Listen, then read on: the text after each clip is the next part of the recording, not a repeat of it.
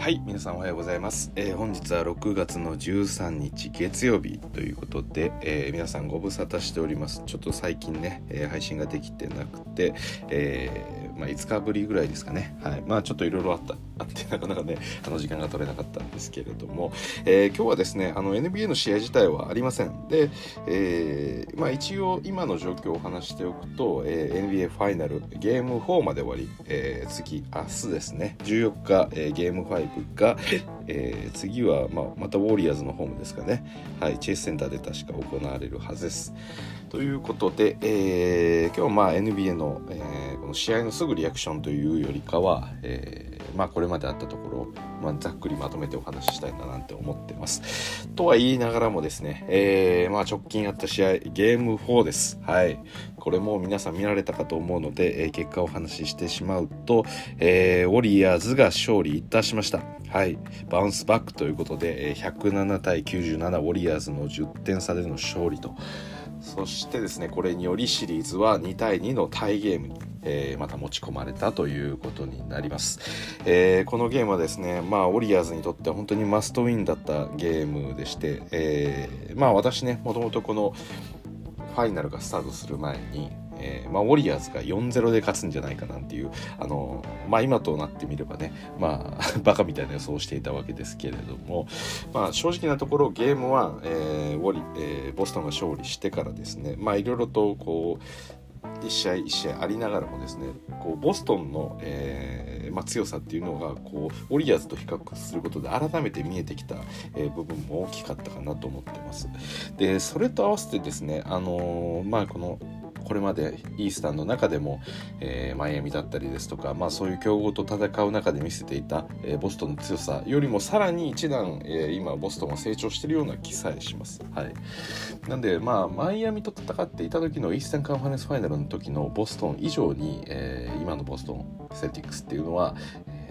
まあ、実力が上がってるんじゃないかということで、まあ、私もまあ一つ読み違えてしまったかなと思ってるんですが、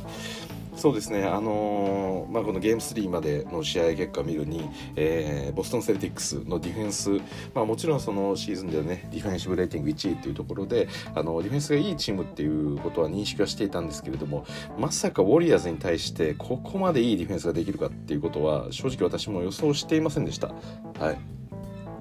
でやっぱりウォリアーズのっていうチームは本当にディフェンスも優れてますけれどもオフェンシブレーティングも非常に高いチームで、あのー、やはりですねスティフィン・カリーだったりクレイ・トンプソンまたジョーダン・プールのような、えーまあ、スリーポイントも、えー、打てますし、まあ、ドライブもできて、えー、本当に止めづらいタイプの、え、プレイヤーたちがこう揃っていると同時にですねまたチーム自体がこうまあもう何ですかねひっきりなしのカッティングが行われてやはりこうディフェンスとして必ずどこかでエラーが生じてしまう。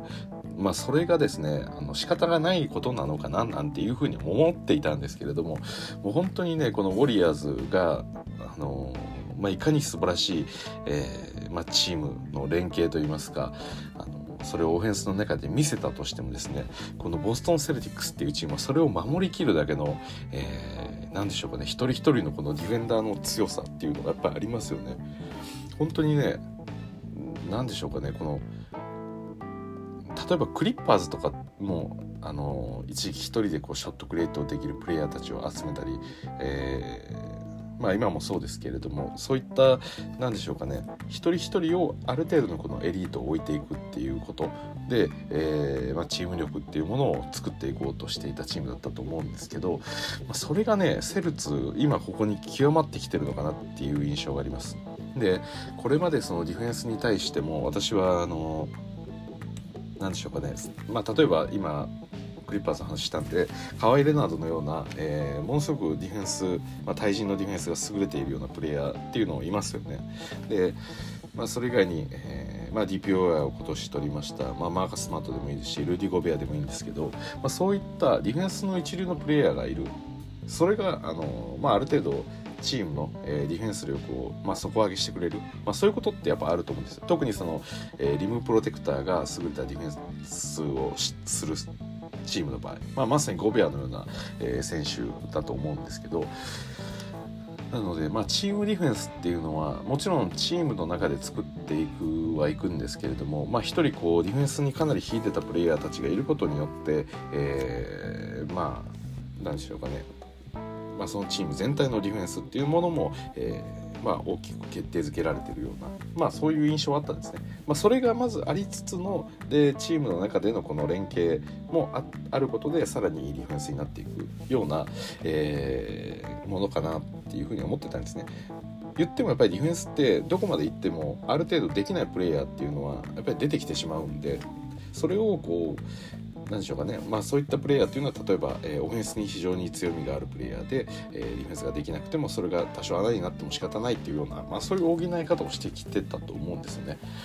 ま、最近のガードで言うと、まあ、まさに今年 MIP を受賞したジャモラントだったりトレイヤングだったり、えー、まあ、カイリアビングとかでもそうですけれどもやっぱりこうサイズがないことによってどうしてもディフェンスの穴になってそこをターゲットにされてしまう。でそれを補うために、えー、他のディフェンシブなプレイヤーが、えーまあ、守り方の面で、え、工夫してかその彼を指す。助けるような、まあ、そういうディフェンスが、まあ、NBA におけるこう常識のように私は認識してたんですけれども、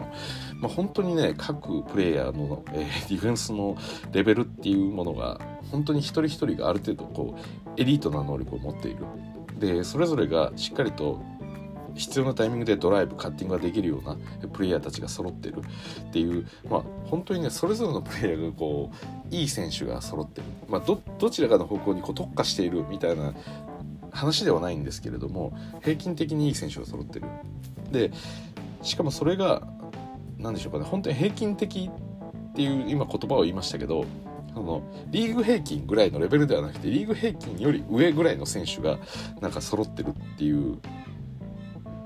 のがなんかこう改めてこう今回のこのファイナルの中でセルツに対して感じた印象かなと思ってます。なんでね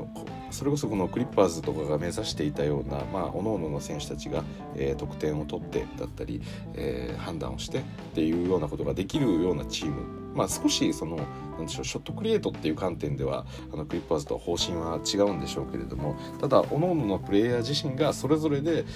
ある程度こう仕事ができるっていう、まあ、大きな意味でそのチームの根幹にはその個人の活躍が非常に重視されてるっていう点ではある意味似てる部分が、まあ、この2つのチームにあったのかなと思うんですけど、まあ、そういう意味で今のセルティックスっていうのは、まあ、それを突き詰めたような、えー、チームになってるのかなと思います。でそれによってもたらされるものっていうのがあのオフェンス面で例えばどこからでもショットクリエイトできるみたいなところが、えー、一番の強みかなとなんとなくクリッパーズを見ていて思ってたりもしてたんですね。まあ、河合が打てるしポール・ジョージが打てるし、えー、レジー・ジャクソンが打てるしみたいな、えー、まあ、マーカス・スマートが打てたりバートゥームが打てたりとかまあそういうふうに思ってたんですけれどもただそれ以上に、え、こういったチーム作りっていうのはディフェンスにおいてものすごく機能するんだなっていうことをこう改めて感じたのがこのセルティックスだったかなという感じがしますね。はい、結局まあ多分そのウォリアーズ自身のチームまあそうですねチームに関わってくるんでしょうけれども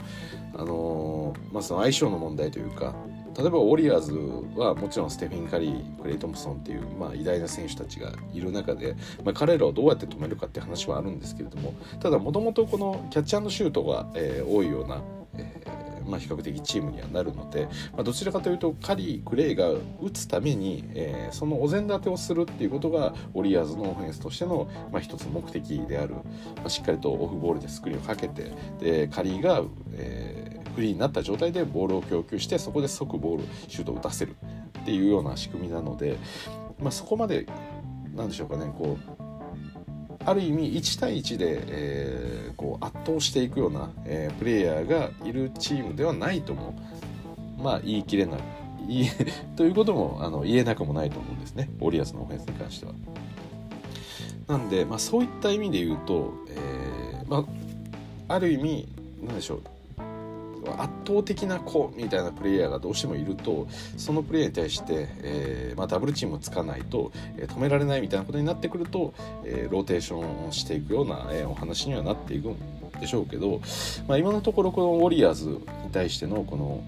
まあ、セルツの守り方っていうのは、まあ、基本的には1対1でもう止めていこうという、まあ、そういう印象がありますしかつそれができるチームっていうところが、まあ、本当に強いなっていうふうに思いますね。まあ、この戦術がウォリアーズ以外の、えー、チームにもこう当てはまっていくのかっていうところはあるんですが、まあ、やっぱりそのシーズンでの、えーまあ、ディフェンシブレーティング1位っていうのはある意味それがこう表しているところなのかなとはちょっと思ってますけれども。はいそうですねまあただ実際その本当にこう一人でこうぶち壊していくようなプレイヤーが出てきた時にどうなるかっていうことですよね。だからそのバックスに対しても勝利をして上がってはきたもののじゃあそのミドルトンがいたら試合結果がどうなっていたかっていうと私はちょっとあのー、必ずしもあのセルツが勝ったとも言い切れないんじゃないかなっていう気も少ししています。はいまあ、ただこれは別にセルツをあの低く過小評価したい話ではなくてあのまあそうですね逆に今のこの強さを見てると、うんまあ、強いて言えばそういうことでぐらいでしかセルツの穴っていうのはつけないんじゃないかっていうぐらいに各々ののディフェンダーっていうのが非常にこう優れてると。はいまあ、テイタムジェイレン・ブラウンまあこういったねオフェンスの中心になるプレイヤーも、えー、ディフェンスが穴なわけでは全くないですし、えー、ある程度こう差がまあ、強いて言えばね穴っていうことにはなるんでしょうけど、まあ、他のプレイヤーと比べるとねそれこそマーカス・スマートだったり、えー、ロバート・ウィリアムスだったり、えー、あとグラント・ウィリアムスだったり、えー、まあ、ホワイトだったりデリック・ホワイトですね、まあ、そういった、えーまあ、ディフェンスが優れている、まあ、ホーフォードもそうですね、まあ、そういったプレイヤーというよりと比較すると、まあ、比較的言えるかもしれないですけど本当にジェイレン・ブラウンの、えディフェンスとかって、まあ、全然当てにああの穴として当てにならないというかジェイレン・ブラウン狙ってドライブしてもしっかりと止めてきますし、うん、やっぱりそうですね。そういった全てのプレイヤーが、あの、まあ、そういったディフェンシブなパワーを持ってるっていうのは本当にこうなんでしょうかねチームとして強い硬いんだなっていうことをなんか本当に思わされましたね多分これ1個でも穴があると全然チームの状況変わると思うんですよ1個でも穴があると。1人でもなんかちょっとディフェンス微妙だなっていうプレイヤーがいたら多分セルツのこの強さってないと思うんですよね。やっぱりこの1個でも穴があるかないかっていうところが本当に重要だなと思っているんですよね。なんかこうスイッチして、えー、まあヘルプにもきづらいようなポジションをあらかじめフロアバランスを調整する時に作っておくと、まあ、何かしらこうどこかに空きが生まれてっていうことは多分やれるんでしょうけどそれがねなんかうまくこう処理されてしまいますよね全部。まあ、もちろんその中でもさすがにこのビッグマンと、えー、ガードでのミスマッチとかそういうものは、えー、カリー自体もこう狙っていてロバート・ウィリアムスを狙ったりとか方法を狙ったりというのはもちろんやるんですけど、うん、それで言ってもやっぱり他のチームと比べてそういったギャップがやっぱり生まれにくい、えー、そんなチームなのかなっていうふうに今改めて思ってるところですね。というこのセルツのディフェンスが非常に硬いですよっていう話をしてきたんですけれども、えー、まあ先ほど冒頭に話したゲーム4のお話に戻りますとじゃあこれをどういうふうに破るんだっていうことが、えー、このウォリアーズ私も正直このシリーズ不安になり始めていたところでした。はいまあ、さっき言ったような理由で、えーまあ、正直、え、ウォリアーズのオフェンスがですねまあ、あまり効いてこないとセルツに対して、はい、ステフィン・カリークレイ・トンプソン、まあ、彼ら自体も、えー、自由にさせてもらえないですし、えー、かつですね、まあ、ウィギンスだったり、えー、そしてドレーモンド・グリーンだったり、まあ、割とですねこのカリーとかクレイジョーダン・プール、まあ、こういったプレイヤーに引っ張られることによって、まあ、ウィギンスの1対1がこう効いてきたりっていうのがこのウォリアーズの今年のプレーオフの中での何でしょうこう一つ鍵だったわけですよね。それがですねさっき言った理由で このカリーにはしっかりとつきながらもウィギンスの側についてるプレイヤーたちっていうのもやっぱりいいディフェンダーがついてるんでウィギンスが簡単に得点できないドレーモンド・グリーンが簡単にボールプッシュできない状況っていうのがしっかりと作られてると。で、ま、これまでのシリーズの中で、プレーオフですねこのウォリアーズはウィギンス、えー、ドレイが得点を取れてたっていうのはもちろんあの彼ら自身のその得点能力の話その判断の良さっていうものもあるんですけれどもただそうは言ってもやっぱりエリートのディフェンダーがウィギンスについてるわけではない。どちらかというとカリークレー、えー、プール、まあ、そういったところに、えーまあ、優秀なディフェンスのリソースを割いてる分、まあ、比較的手薄になってるからこそ、えーまあ、イージーに得点を取ることができた、まあ、プレッシャーを少なく得点を取ることができたっていうのが、まあ、あってこその、えーまあ、表と裏というかこの表裏一体のような、関係だったんですけれどもそれがですねもうウィギンスにも、えー、このドレーにもついてくるのは、まあ、一流のディフェンダーということで、まあ、ここがですねやっぱり打たされてしまうと本当に決まってこない。まあ、もちろんそのカリーとウィギンスじゃあどっちに打たせた方が確率が高いんだと言ったらそれはカリーの方がまあ優秀なプレイヤーであることは間違いないです、まあ、それは実際にスタッツ上フィールドゴールパーセントが何パーセントかとかスリーポイントが何パーセントかとかそういうお話ではなくてまあ、ウィギンスもいいプレイヤーですけれども、まあ、そういう次元の話ではないと思うんですよ。なんで、まあ、カリーに打たせなきゃっていう風になっていくとまたカリーの方に対しての負担ばかりが増えていくっていう状況なのでウィギンスも打たなきゃってなってさらにそこをしっかりと守られて入らないと。なんでアテンプトのうちウィギンスがある程度シュートを打ってしまうけれども決まらないっていう状況が続いていた、まあ、それがゲーム2、えー、3だったり、まあ、ゲーム2においてもそうですね、まあ、そういう状況下があったとは思うんです。だから正直あのその突破できるところってそのチームでカッティングでどうするかっていうこととかではなくて個での打開っていうのがこのウォリアーズの、まあ、最重要課題だった。どうやってこのセルスのディフェンスを破っていくのか。この個のディフェンダーに対してどうやって破っていくのか。でそのために必要だと思われていたところ一つは、えー、アンドリュー・ウィギンスそしてジョーダン・プルー。この辺りの、えー、プレイヤーの飛躍っていうのが必要なんじゃないかということですね、はい、そういった話をゲーム3までしてましたと、はい、で、まあ、そうは言いながらもあの私のもともとのこの試合のシリーズの見立てではあのウォリアーズが勝つと思った理由っていうのはやっぱりこのファイナルの経験の差だと思ってるんですね。まあ、こういったかなりハイプレッシャーでそして、えー、連戦で戦っていくっていうことが、まあ、どういうふうに肉体的にも精神的にも疲労していくのかその中でどういうふうにして、えー、ゲームをコントロールしていくのか例えば自分がうまくいってない中でもどうやってシュートを打っていくのかそれでおじけづいたり、え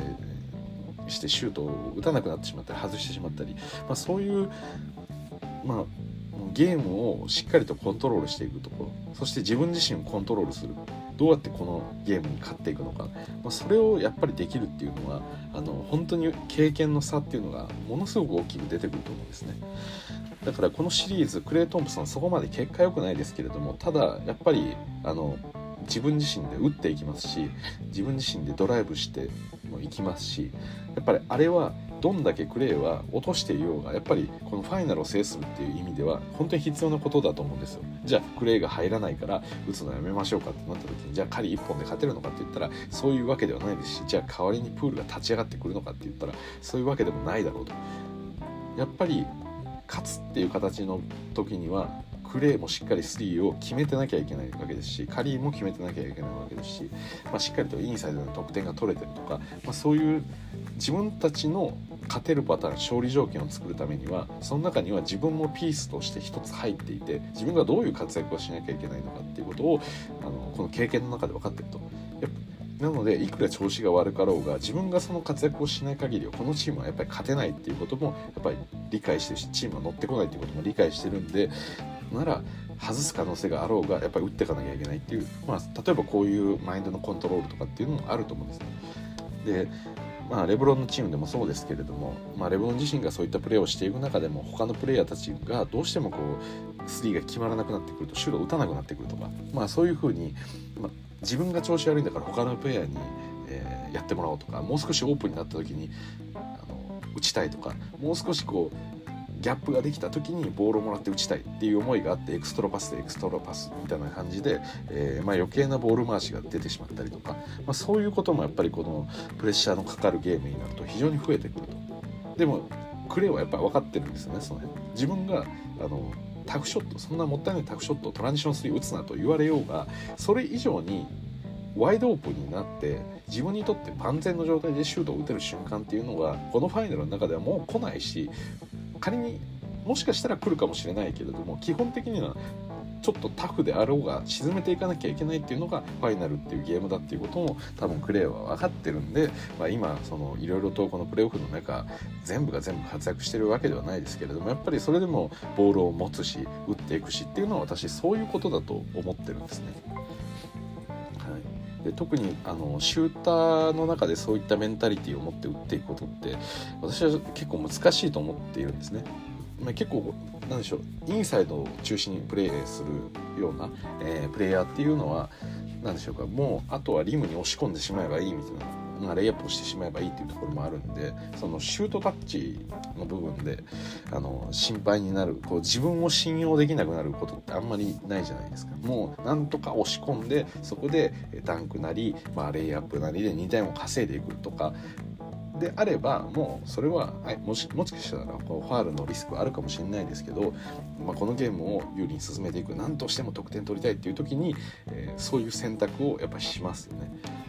ただあのスリーポイントのシューターたちっていうのはどうしても自分が入ってこない時自分に対してのこの自信も失いつつあるわけですよね。今日調子が悪いなとかそういう時にまた3を打つべきなのかっていうまあちょっとそのインサイドでやるタイプのプレイヤーとは違うもう一つこう何て言うんでしょう自分の中でのプレッシャーみたいなものがあると思うんですけど、まあ、そういったものがある中でこのここまで3が低調であろうが打ち続けるクレーっていうのは私はやっぱ改めてこのファイナルで、えー、最終的には優勝に必要な動きなのかなっていうふうにはちょっと思ってます。はい、ただそんなにクレーもやっぱり良くないわけですよね。1対1の個で打開できるわけでもないですからじゃあこれをどうしていくんだということですよね。もうそれは、えー、このゲームシリーズ、えー、始まってからですねあのやっぱりウォリアーズの課題として如実に出てきたと。でおそらくウィギンスとプールはこのファイルになるの中でその領域には私は多分いけないと思うんですよね。あのまあこれはウィギンスとプールが悪いわけではなくてやっぱりどのプレイヤーも基本的にはそうだと思うんですよ。初めてこうファイナルに来たりとか、え、特にそのチームの中に偉大な選手がいてそれの、え何でしょうセカンドラインナップとして出ているようなプレイヤーとかあとまあそのプレイヤーの裏でプレーするような、え、選手ですよね。そういった選手たちっていうのはやっぱりそのスター選手がいるからこそ自分たちの、えー、得点力が伸びてるっていう関係性がやっぱりあるのでそれを急に同じだだけというか同じだけではないですけれどそれに近しいハイプレッシャーがかかった時に今までと同じ活躍ができるっていう方が正直おかしいと思うんですよね。それなら普段のえ、シーズンの中でもっと得点も取ってると思いますしもっとあのその偉大チームにいる偉大なステージ選手と同じような立ち位置にいけると思うんですけどそういうわけではないんでそれはやっぱりこのゲームいくつか体験したからって言って急に自分たちのスキルが伸びるわけでもないですしなかなか難しいことだと思うんですね。なのであのこのゲーム3まで見ていてあの個人での突破っていうのがセルツのディフェンスに対しては必要だと。であれば今のその個人技その裏のプレーとして活躍しているのいていた、えウィギンスだったりプール、まあ、この辺りの個人の、え突破力っていうものがより求められていたですが多分無理だろう。ということで一体どうやったらウォリアーズはセルツに勝てるんだろう？というお話にはなっていました、はい。まあ、セルツにはセルツのこの懸念材料はあったんですけれどもそういう難しい状況にあったウォリアーズですがお待たせしました。このゲームを勝ったのはもうカリーと言っていいでしょう。はい。ステフ・カリー、ステフィン・カリー、シェフ・カリー、何でもいいです。いやー、このステフィン・カリーの活躍っていうのはね、私、久しぶりに震えましたね。はい。まあ、もちろんね、レブロンのファンとして、この憎きあの坊やをですね、許すわけにはいかない、えー、永久あの私の中での永久指名手配犯にはなってるんですけれども、はい、ただですね正直このゲーム4のパフォーマンス私も試合全部見ていてもうちょっとねあの震えましたね、はい、やっぱり結局ねカリーでしたね、はい。まあ、もちろんウォリアーズ素晴らしい、まあ、プレー、まあ、おのおのあると思います。ただこの試合に関してはもうカリーとだけ言わせてほしい、はい、カリーファンではないにしろカリーとだけ言わせてほしいというぐらいの、えーまあ、ステフィン・カリーのまあ一つこうなんでしょうかねハイライトキャリアの中でのハイライト、まあ、そうとも言えるような素晴らしい試合だったと思ってます。もう私もねもう久しぶりでしたねこの何でしょう震える感じ、はい、やっぱりこの、こう言葉にしてうまく表現できないんですけれども我々がこう見ている NBA 我々がこう見ていた NBA まあ私もまだ見出して浅いですし、まあ、過去に関してはちょこちょこ飛ばし飛ばしで見てるので、まあ、そこまでこう昔のことっていうことは言うことはできないんですけどただですね事実としてこの2010年代、えー、NBA を作ってきた男まあ、レブロン・ジェームスそしてステフィン・カリーこの2人の戦いっていうのが、えー、メインストリームにはずっとあったかと思います。はい、まあそれは何でしょう表現として言うならば、まあ、私はレブロンファンなんでレブロン対ゴールデン・ステート。ステフィンカリー率いるゴールデンステートっていう方が、まあ、適切かもしれないんですけれども、はい。まあ、何にせよね、まあ、もちろんウォリアーズ自体がチームとして素晴らしい。そして、まあ、カリーのような選手に加えてしかもクレーのような選手。そしてドレーモンドのような選手、まあ、こういった、えーまあ、素晴らしい早抜きのプレイヤーたちをしかも、まあ、さらそのラグジュアリータックスを抱えながらも、えー、まあ本当にこう奇跡のチームというか早抜きでこんなチームをどうやったら作れるんだっていうような、まあ、ある意味こうなんでしょうかね。本当に奇跡的な現代の NBA においては奇跡的なチームだと思うんですけどまあねそういったチームとしての強さっていうのは間違いなくありますしそれは何でしょう彼一人でやってのけてることではないというのはもう明白ではあるんですがそうは言いながらもやはりこのステフィン・カリーという男彼は、まあ、よく時代を変えたとか言われますよね。スリーポイントの革命みたいな話とかで、まあ、それの起源が誰にあるのか、まあ、実はそれはレブロンなんじゃないかっていうような噂もあったりもしますけれども。まあそういうのは置いといてどっちが歴史を変えたか時代時代を変えたか誰の時代だったのか。まあ、それの明確な答えは置いといたとしてもそれに関わってる最重要人物であるっていうことはまあそのうちの一人だっていうことは間違いないわけですよステフィン・カリーという選手は。KD も私は KD は1対1でスコアをするっていうその強さに関して言うと NBA の歴史上でも最強にいるんじゃないかって思ってるような選手なんですね KD に関しては。思ってるんですけどただやっぱりこの NBA 近代の NBA における、うん、こ二大巨頭といえばやっぱり私はレブロンとステフこの2人だと思うんですよね。まあそのプレイヤーとしてのその花みたいなこともあるでしょうけど、まあ花だけじゃ説明できないような、はい、ものがやっぱあると思うんですよね。うん、でそうですねあの改めてこう NBA の面白さっていうものも心が震えましたよね。はいそうですねあのまあレブロンを見てる時にもやっぱりそういう気持ちっていうのはぱいあって、まあ、今シーズンちょっともうプレーオフもいけなかったですけれども、まあ、例えば昨シーズンのプレーイン、えー、このウォリアーズ対レイカーズという、えー、非常に面白いマッチがありましたね。でそこでレブロンが、えー、残り最後ね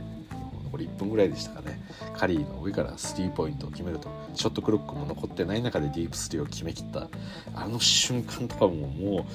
うやっぱりレブロンだよっていうこの感動があったですね。あれも震えましたよね、はい、やっぱりこの2人のバチバチっていうのは本当に私もあのもう大好きなんでね、はい、やっぱりレブロンがいてカリーがいて、まあ、さっきちょっと言いました。ちょっと腐すような言い方しちゃいましたけどその KD がいたりですとか、まあ、河合がいたりとか、まあ、本当にねこの明らかに自分たちのチームをこう優勝させてそしてそこに対してものすごく強い影響力を持っていてこの時代を作っていってる選手。本当に NBA の歴史をこう塗り替えていってる選手。まあ実際の個人的な記録に関してももちろんステフも塗り替えてます。スリーポイントの、えー、通算得点記録も1位になってますしシーズン中の、えー、アテンプト、えー、そして成功数、まあ、それも両方ともステフが持ってますよね。っていう指標とかもありますし、まあ、例えばレブロンとかだと、まあ、もういろんなスタッツが、えーまあ、歴代最高通算の記録を持ってるとか本当に今時代を塗り替えられてる瞬間ではあるんですけれども、まあ、そういった数字面でももちろん彼らの能力がいかに突出してるかっていうことを裏打ちはしてますけれどももう数字だけじゃないもうプレー見てくれよともう私は言いたい。こんなプレーをできるやつが他にどこにいるんだっていうことをやっぱり私は言いたいですよね。はい、もうこの2019シーズン、えー、レブレイカーズが優勝した時のレブロンの4球でのゲームの支配力あれをできるプレイヤーが他にどこにいるんだっていうことですよね。でプレインの中でカリーを超えてディープスを決めていったあのレブロンのクラッチ力あの場面であれをできるプレイヤーっていうのがどんだけいるんだっていうことですね。はいまあ、それはクラッチの一つのシュートの話なんでそれが打ってみて入るか入らないかっていうのはそのプレイヤーによって、まあ、運っていうのももちろんありますけどそうとは言い切れないあの場面であのウォリアーズに勝ちきるっていうことをそのプレッシャー等々も含めて誰ができるんだっていうことですよ。それは当たり前のように見てますけどそうじゃないんですよ。もうでこのゲーム4でのステフ・カリーの活躍これを今誰ができるんだ例えばガード陣でスリーポイントが得意なプレイヤー例えばトレイヤングすごいいいですよね。はい。じゃあトレイにこれができる？まあ別にトレイを腐したいわけじゃないんですけど、はい、トレイもすごくいい選手だと思ってるんですけど要は何が言いたいかっていうとこの今の時点でレジェンドになるような選手ですね。もうすでにレジェンド級の選手だと思ってます、はい、もうそれもかなり上位陣に入るようなレジェンド級の選手だっていう扱いでいいと思います、まあ、こういったプレイヤーたちっていうのは今まさにこの今年のプレーオフは新世代の、えー、到来まさに世代交代が起きているプレーオフとも言えたと思うんですよね。まあ、私もそういうふうにこのプレーオフ始まる前からちょっと言ってると思います。まあ、レイカーズはダメでしたし、まあ、ネッツも早く敗退しましたし、まあ、それに比べて、えー、例えばこの若いデイタム当時エレン・ブラウンのセレツが勝ち上がってきてるだったりとですとか、えー、まあ西に関してはマブスですよねドンチッチがいるようなチームだったりとかで今シーズンに関しては西の1位が、えー、まあ3でしたけど2位が、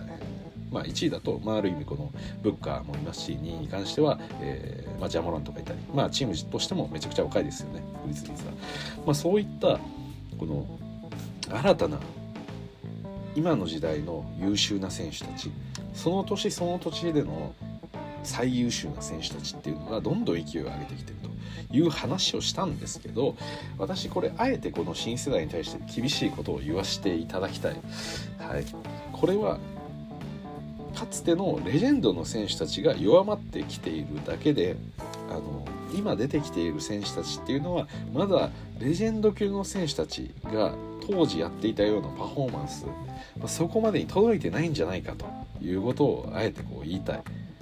まあ、私は結構好きな選手はいるんですけどそういう若い選手の中にね、はい。まあ、ドンチッチもそうですしジャマラントなんて特に好きですから私は、はい、でヨキッチのも比較的若い中ですごいですし、まあ、J、このセレッツに関してはジェイレン・ブラウンは私は結構最初から応援してるんで、はい、ですけどですけど今のレジェンド級の選手たちがなぜレジェンドと言われるに至ったかっていうやっぱりもうこ個の中でもその何ですかね圧倒的な子さらさらにその上を行く圧倒的な子っていう感じですよね。もう本当にこの世界を探してもう見つからないようなあの、まあ、まさに NBA ってそうですけどいや本当にねそういったプレイヤーっていうのはねもう一握り NBA 自体が一握りの、まあ、全世界の中で最もまあ多分平均年俸が高いプロスポーツリーグですよね NBA っていうと。多分サッカーとかだとまあ、平均年俸はもう少し下がると思うんですけど。で、まあ、大体450人ぐらいしかいないですよねチーム、まあ、リーグ通じて選手としては。でその中で本当に一流になれる選手っていうのはまあ単純に何でしょうオールスターとか、えー、NBA オールファーストチームとか、えー、見てもそうですけど、まあ、本当に一流って限られてるわけですけどさらにその中でも、えー、いわゆるこうレジェンド選手になるやつっていうのは本当にもう何でしょうねその数十数十年の中で1人とかいうような逸材なわけですよ。だからまあそうですね。レブロンがいてカリーがいて KD がいて。でこういったプレイヤーっていうのは今同時代に当たり前のようにいるんで、まあ、これは大体10年ぐらいのスパンがあればこういった選手が3人ぐらい出てくるだろうっていうのがあのまあ話としてはそうなると思うんですよね。数年に1回、えー、めちゃくちゃ偉大なレジェンド級の選手が出てくると。なんで別にこれこの3人まあもうはっきり言って2人にしましょうじゃあレブロンとカリーという選手がいますと。でまあ、同じ時代を過ごしてますよね。で自分自身のそのピークのタイミング自体もそこに当たっていて、え、同じ時代を過ごしているような選手。まあ多少レブロンの方が、えー、都市的にも上ですけれども、ただこういった選手この2人がやっぱりこの同時代にいるってことはまあ5年に1人ぐらいの選手のペースだと出てくるのかなっていうのはあの今状況だと思うんですけどもしかしたらこの選手たちってもう出てこないかもしれないっていうぐらい実は今めちゃめちゃすごい時代なんじゃないかっていうことを改めてこう思わされるというか、うん、っていうぐらいねあのやっぱり今の新しく出てきてる若手たち、まあ、腐すわけではないんですけどテイタムジェイレン・ブラウンそして、えー、そうですね。今出てきる例えばウォリアーズだったらプールとかもそうですしまあ、他の若手誰でもいいですけど民家とかでもいいんですけどで例えばドンチッチとかでもいいと思うんですけど、まあ、ジャモラント、えー、そしてまあいろいろラメロとかでもいいんですけど、まあ、そういったプレイヤーたち若手の中でも優秀ですごいと言われてるプレイヤーたちだけどその格が違うというか格の違いを見せつけた。もうそれをね感じれたっていうゲーム4でしたね、はい、もうね細かいことはもう抜きですよ。もうはい。もうね、あれはもう本当にすごいパフォーマンスでした。もう何も言わずにもう試合を見てくれとしか言いようがないですね、はい、もちろんそのハイライトで見る見ていただくっていうのはまずいいと思います。あのやっぱりそのパッと見れるんでね短く。でもやっぱりそのレジェンドがなぜレジェンドたるかっていうのはやっぱりこのプレーオフのシリーズの厳しさを見てるからこそやっぱり私は思うんですよね。で今私このゲーム4でのカリーが本当に素晴らしい素晴らしいしか言ってないんですけど これを話す前になぜこんなに長い前置きをしたかっていうことなんですよ。はい、オレーズ勝つと思ってました。でもセルツもっとディフェンス良かったです。で打開策はもうなくなってました。でこうなった時にじゃあどうすんの？ウィギンスなの？プールなの？でもこの2人多分無理でしょだからウォリアーズ結構厳しくない？っていうのが私のもう今の考えだったわけですよ。まあ、もちろんセルツにもあのそのテイタムとかジェイレン・ブラウン、まあ、こういったエースのプレイヤーが、まあ、他の何でしょう例えば他のチームの、まあ、ベテランのエースとかと比べるとやっぱりパフォーマンスが安定しないというところは圧倒的に問題としてやっぱあると思うんでその逆もうそうですねセルツ側にもその個でいう突破力みたいなものがないわけですよ。なんで、まあ、そこで3を例えばあのセルツが落としまくれば、まあ、相手の不調もあればウォリアーズが勝つ試合もあるかなぐらいの私はステータスだと思ってたんですよ。ウォリアーズが3当たりまくれば勝てる日もあるかなっていう。だったんですけどそういったゲームにしなかったわけですよね。しなかったというか、まあ、できなかったというか、まあ、それもあるんでしょうけどあのやっぱりこのスリーポイントは水物だとかシュートに関しては絶対入るものでもないんであこの日スリー当たった当たっちゃったなとかこの日スリーダメだったなとかっていうことで試合の勝ち負けってやっぱあるじゃないですかそういうことってありますよねこれまでのあの、まあ、マブスとかセルツ、まあ、非常に3が多いチームですし、まあ、それがあのバカ当たりして勝ったゲームって何試合か見てますよね。でたとまあこのゲーム1とかもそうでしたよね。このセルツのゲーム1 51%ぐらい入ってましたね、まあ、そういうこともそうなんですけど。でもファイナルってそれじゃやっぱダメなわけですよ。3をめちゃくちゃ打つチームであっても3が当たれば勝てるみたいな勝ち方は絶対ダメなわけですよね。で何でしょうかね。これが私の中でテイタムジェイレン・ブラウンもそうですしこの若手のプレイヤーたちの最後のこの足りないポイントそして経験の差みたいなものだと思ってるんですけど私これまでも何度も言ってきてますけどこのファールをもらうことに長けてるプレイヤーそしてファールをコントロールすることでゲームを支配していくっていうことを私は、まあ、見てる側としては面白くないっていうのもありますけど最終的にそのコンディションを審判に預けてしまうっていうことが最も問題だと思ってるんですね。ゲームのコントロール自体を審判にさせてしまうっていうこと。でもちろん審判のそのジャッジによってあの上振れ下振れっていうのがやっぱ起こってしまうっていうことも含めてあとは自分のメンタリティの部分ですよね。最終的にやばいってなった時にどういうプレーを選択するかっていうのがめちゃくちゃ重要になってくるんですね。でそういった、えー、ゲームが厳しい時に相手からファールをもらうとか自分たちが勢いづけるために相手からファールをもらおうとする、まあ、そういったプレーを、えーやってフリースローで得点を重ねていくみたいな、えー、試合の作り方をしていくと得点効率としては正しいんですけどやばいどうしようもないってなった時にファールをもらいに行くっていうことを選択してしまったりとかここは俺が完全に決めきって勝つっていうところに完全にフォーカスしきれなくなるっていうことが私は一番このあのファールをもらって審判の、えー、をこのゲームに巻き込んで勝利をつかんでいくことの最大の問題点だと思ってるんですね。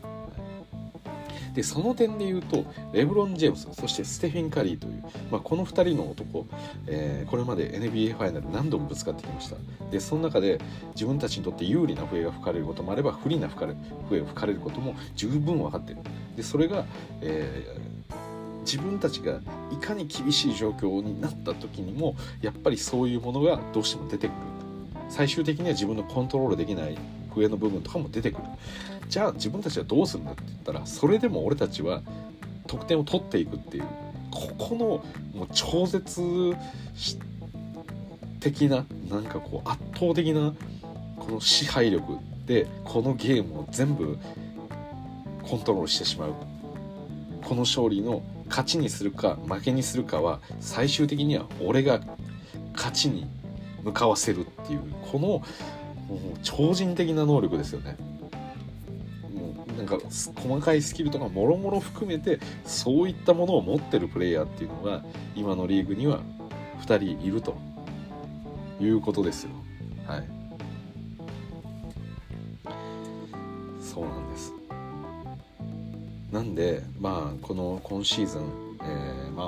オフェンスがですねあえて相手のファールをもらおうとするようなプレー特にステフィン・カリーも得意にしていましてねあのまあ、彼は非常にすばしっこくて、まあ、止めづらいプレイヤーでもあるんで、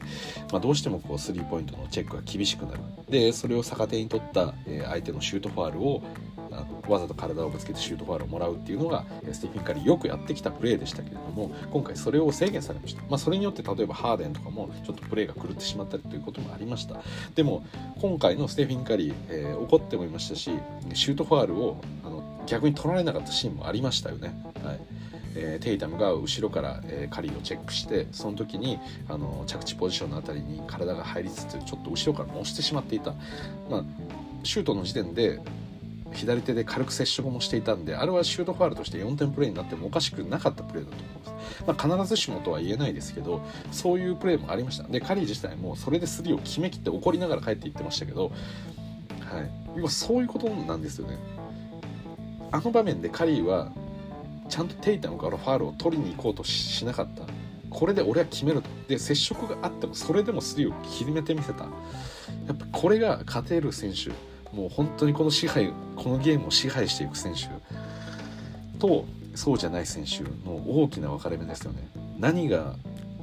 あるかっていうことではなくて自分が本当に徹底的にあのいいプレーをしてそれで自分がこのゲームを勝たせていく。いやこういったったモードに入れる選手っていうのは、うんまあ、本当にいないと思いますしそのこれが私本当に NBA の面白さだと思うんですよね。そのファールをもらうこと技術っていうのも私は正しいと思いますよそれは間違ってるとは思いませんただそのそれをクレバーでスマートだっていう言い方もできるんですけどただじゃあバスケットのゲームの本質って何なのっていう。それをとことんとことん突き詰めていったプレイヤーたちっていうのはもう最高にやっぱかっこいいと思うんですよね私。もう本当にピュアで本当にリングを見ていてその中で自分の持ってる最大限のスキルを使ってここで相手をこう打開していく。もちろんそのスクリーンをもらったりですとか味方の連携もありながらですけどその中でもやっぱりその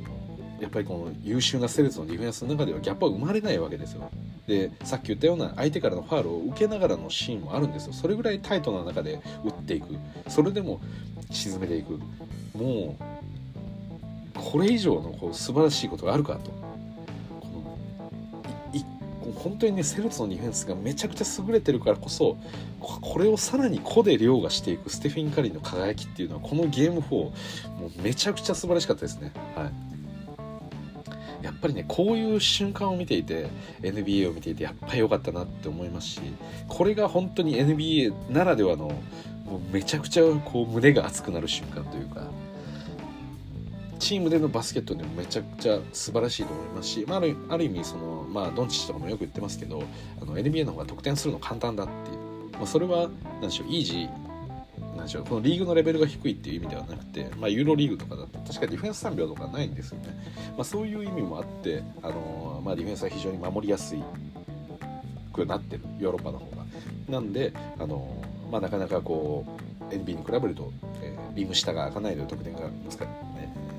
ユーロの方が厳しいとかいう言い方はあったんですけど、まあ、それに加えてまあチームの組織力チームのオフェンスとかに関しても例えば NBA の大学とかユーロとかの方が優れてるチームとしてのセットオフェンスとかが優れて新しいものが出てきたりとか、まあ、そういう話も聞いたりもしますけどやっぱりこのね個にフォーカスされたこの圧倒的な個がそのセルツほどのエリエリートを揃えたこれまでにないぐらい硬いディフェンスっていうものをそれをですね最終的には「子かよ!」っていうこのなんか理不尽さも含めてもう負ける側としてはたまったもんじゃないんですけどこれがね本当に憎いですしどうしてもねあのまあ私が永久指名手配しているこのステフィン・カリーという男ですらやっぱりこれはね称賛せざるを得ないそんな素晴らしいプレーでしたよね。でね、まあ、私は、まあ、レブロンのファンなんで、まあ、カリーを許すことは ま許すっていうことだなっていうかまあもう半分冗談ですけどこれは、はい、カリーという人間を持ち上げていやこう彼の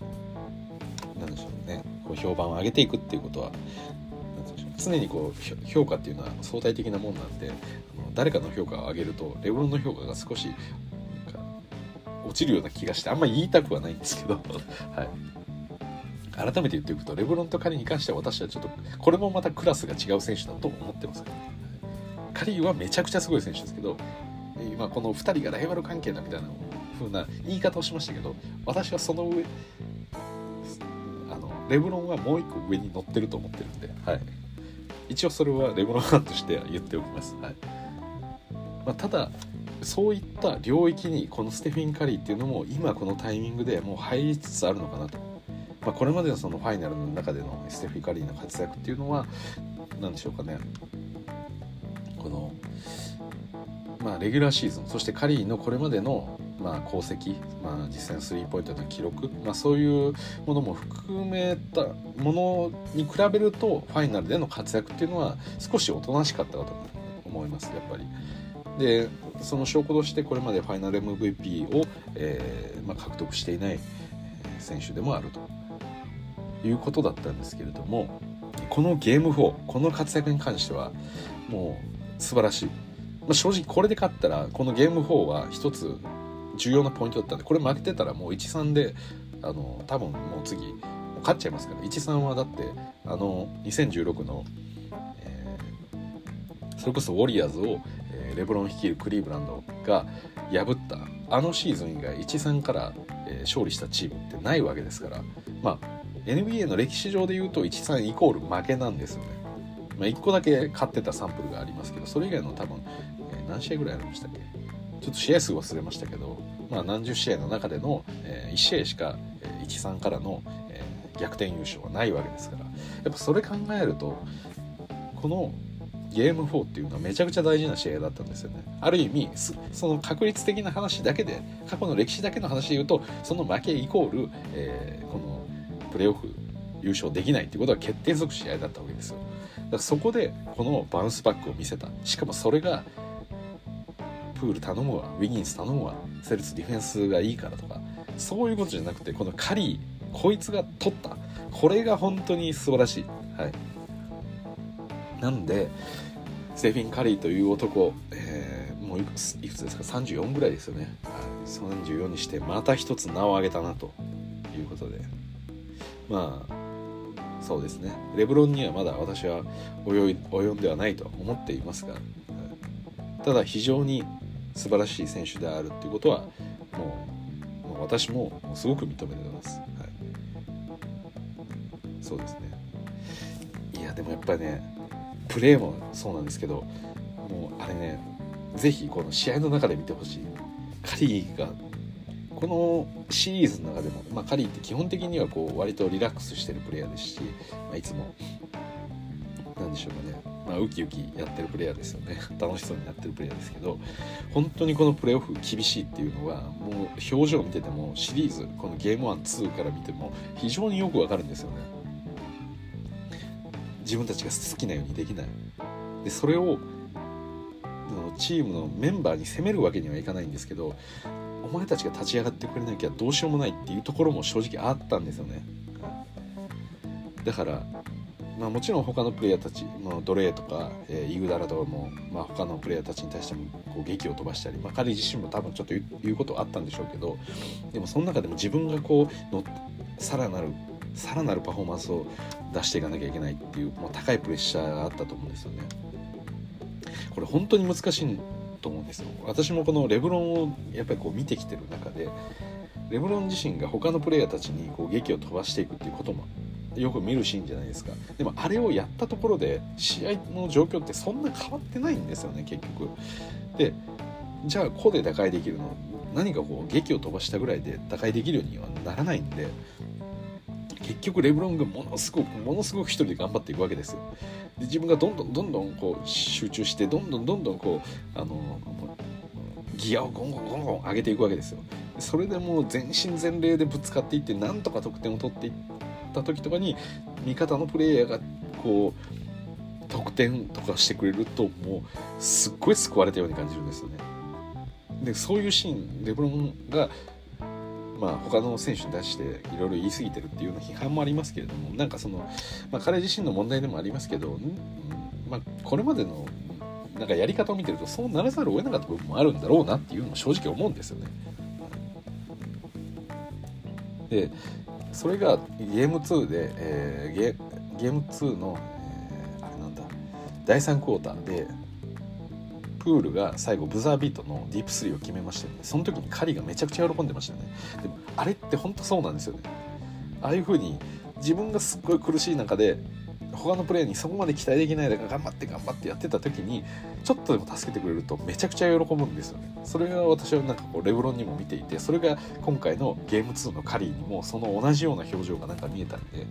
やっぱりこのカリーにとって今回のゲームってかなり苦しいもんだんだなっていうのをすごくこう感じたんですよ。でこのゲーム4の中でもう見たことないぐらい本当にあの自分がシュータクショットを決めたその後とかにもうすごい吠えてるんですけどあれはね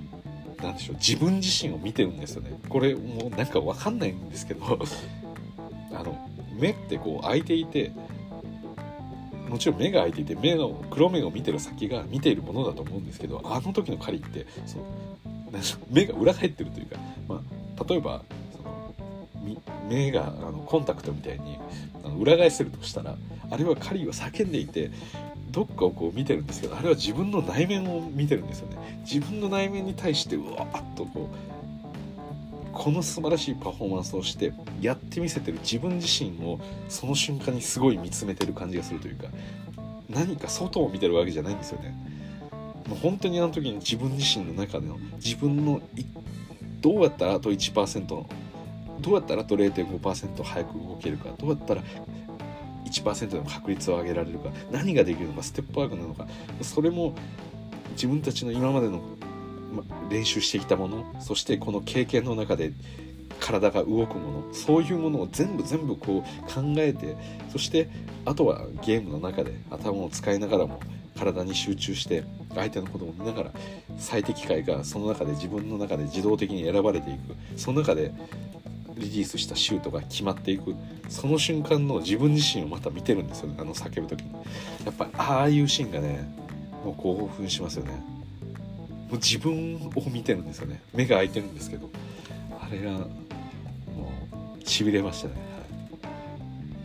はい、カリーにもなんかああいう瞬間が訪れるんだということで私はこのゲーム4本当に素晴らしかった。これでまあ、ゲーム56どうなっていくか分かりませんけどウォリアーズが仮に勝ったとします。で、まあ、残りの2ゲームに関してはあの別のプレイヤーが活躍して勝利したとしても、まあ、仮に上げていいんじゃないかなっていうぐらい本当に素晴らしい活躍でした。ということで、えー、今日はですねカリー絶賛会ということで、はい、いやー素晴らしかったです。これが本当に NBA を見る理由もう最高でしたね、これ以上ないですよね。これ以上ない。私はこれまであの NBA を見たことない人と初めて話した時にど今どういうところが見どころなの？何が面白いの？やっぱ八村君とかいうふうに聞かれたりするんですけどやっぱり私は結構あの、まあ、今本当に NBA の中で歴史的な通算得点記録が塗り替えられていってる最中だとか、えー、まあ、本当にいけるレジェンドみたいなプレイヤーがいるというような話をして、えー、そういった選手がこの時代で、えー、何でしょう？もうしばらくは出てこないわけですよね。まあ、レブロンがいまだに何でしょう若手の記録を持ってますよね。あのまあ、他の選手とかもいろいろ乗り換えたりはしてますけどでも今こうペースも上がってそしてスリーポイントも主体になったんで平均のやっぱ得点力っていうのは上がっていくと思うんですよね基本的に。なんですけどその中でもやっぱりその若い頃のレブロンの記録っていうのはいまだにこう比較になされるようにあのまあ、それくらい突出した選手だったわけですよね。2007のルーキー2003のルーキーの時点でそうなわけですから、まあ、そういった存在っていうのはさすがにやっぱり今いないんですよね。レブロンに変わるほどの人間っていうのは。ただやっぱりそういった選手が今まさにあの変わりつつある中でさらに2年前に優勝もしてそしてもう1年やるのかそしてさらに子供が入ってきて一緒にやるのかこのレジェンド選手が最後この NBA の中で一体何が残せるかっていうものすごい瞬間だと。またちょっと例えてしょくないかもしれないですけど例えばハスレムとかキングカズでもいいですけどサッカーだったら。だからそういう年齢がレジェンドみたいなプレイヤーがいるけどまあ何でしょうかね。こう長く残ってる。阪神でいう金本だったりとか。あの自分がもう一戦で活躍できないような、えー第一線ではなくなってるにもかかわらず、えー、プレーをし続けてるっていうわけではないんでレブロンは。なんでそれを改めて、まあ、異常事態が起こってるとでこれを最後見届けなきゃいけないとでそれを見ていたってことが後でいろんなこの自分にとってのいい思い出にもなるしいろんな人と話してもきっと楽しいと思うしっていうことも含めて、まあ、NBA の、えーまあ、今見るべき理由っていうのを話したりもするんですけどステフィン・カリーっていうのもやっぱり入れていいと思いますね。はい、ステフ・カリーは入れていいと思います。なんならもうこの残りの2試合カリーがあとは何ができるか。この34歳カリー、まあ、今シーズンが多分もうここから落ちていくと思うんですさすがに。このカリーがあと何ができるか。これを見るだけでも NBA 楽天契約する価値あるんじゃないかなと思います、はい、別に楽天のあの回し物でも何でもないんですけど NBA ファンとして、はい、日本の NBA ファンとして言いたかったということですね、はい、なんでまあ今ハイライトで見られてる方も多いかもしれないですけどこの残りの2試合ですかね。何試合になるか分かりませんですけれども。はい。まあ期待して見ていただければなと思います。はい。ということで、えー、今日はですねここまでお聴きいただきどうもありがとうございました。それじゃあ